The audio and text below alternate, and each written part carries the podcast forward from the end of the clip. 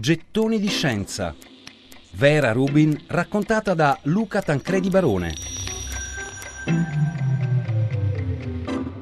La notte di Natale del 2016 Vera Rubin ha 88 anni, muore nella sua casa.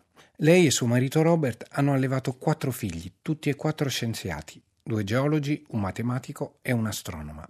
Ma Rubin non aveva solo dato vita a un nuovo campo di ricerca, quello della materia oscura. Con la sua stessa vita, combattendo pregiudizi e ingiustizie, incarnando il modello femminile di scienziata appassionata e tenace, ha lasciato il segno nella vita di chi l'ha circondata. Raccontano che non si stancava mai di mettere in evidenza il maschilismo delle istituzioni di ricerca. Partecipava agli incontri dedicati alle donne nell'astronomia, raccontando la sua storia e quella delle altre scienziate, storie sempre tutte in salita. Veniva invitata alle conferenze scientifiche e reclamava maggiore presenza femminile. Quando entrò nella Pontificia Accademia delle Scienze, protestò subito con il Papa per lo scarso numero di donne. Vivo e lavoro con in mente tre cose, scrisse una volta. Uno, non ci sono problemi scientifici che possono essere risolti da un uomo che non possano essere risolti da una donna. Due, nel mondo la metà dei cervelli sono femminili. Tre, tutti abbiamo avuto bisogno del permesso, di superare delle prove, insomma, per fare gli scienziati, ma per ragioni che hanno radici profonde nella storia, questo permesso è dato più spesso agli uomini che alle donne. E sul perché così tante donne ancora oggi vengono scoraggiate dall'intraprendere carriere scientifiche, scriveva lucidamente.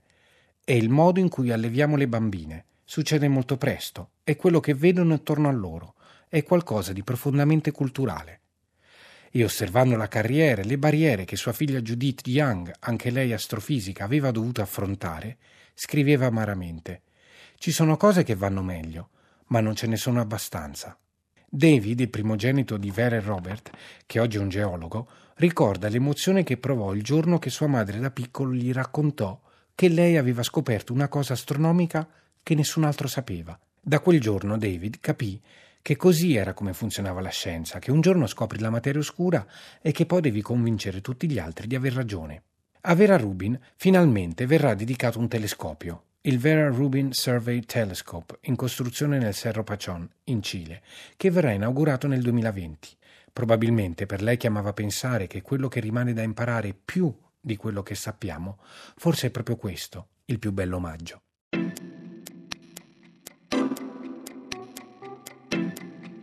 Gettoni di scienza. Vera Rubin raccontata da Luca Tancredi Barone.